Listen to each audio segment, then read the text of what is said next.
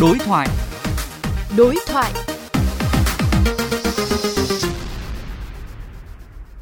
Thưa quý vị và các bạn, xoay quanh việc điều chỉnh phân luồng lưu động dành cho người phương tiện đưa đón hành khách ở ga quốc nội tại sân bay Tân Sơn Nhất, kênh VOV Giao thông đã có bài phản ánh đón xe công nghệ trong sân bay Tân Sơn Nhất vừa bị hành vừa mất thêm phí, ghi nhận ý kiến và chia sẻ của các hành khách và các bác tài.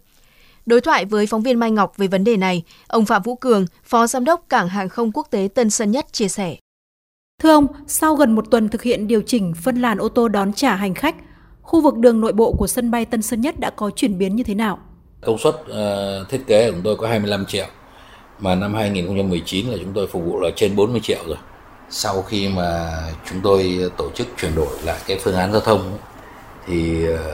gần như là các cái làn nội bộ của trước mặt nhà, nhà ga nội địa tân nhất là thông thoáng văn minh lịch sự như vậy là cái mục đích chống tắc nghẽn giao thông đã được chúng tôi xử lý đảm bảo cái lợi ích cho toàn thể mọi người khi mà tham gia lưu thông ở trong sân bay.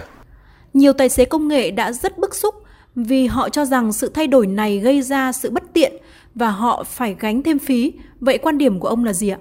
Về cái việc này thì chúng tôi cũng hết sức là rất thông cảm với các lái xe công nghệ. Bởi vì các anh cũng là những người lao động.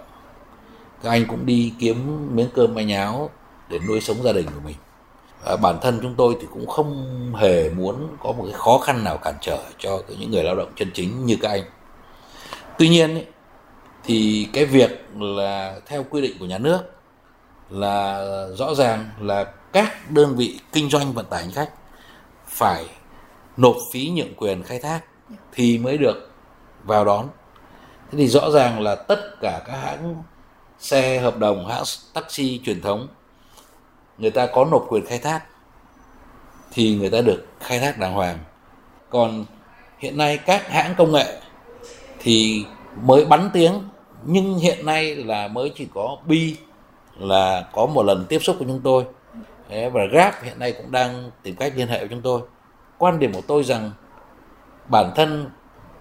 các lái xe công nghệ, nuôi sống các hãng công nghệ thì các hãng công nghệ phải tạo điều kiện cho lái xe và đặc biệt là các hãng công nghệ phải tạo điều kiện cho hành khách của mình không thể chút gánh nặng lên đầu một tài xế. Và chúng tôi sẵn sàng tiếp xúc, thương thảo, ký hợp đồng, chuyển nhượng quyền khai thác với các hãng taxi công nghệ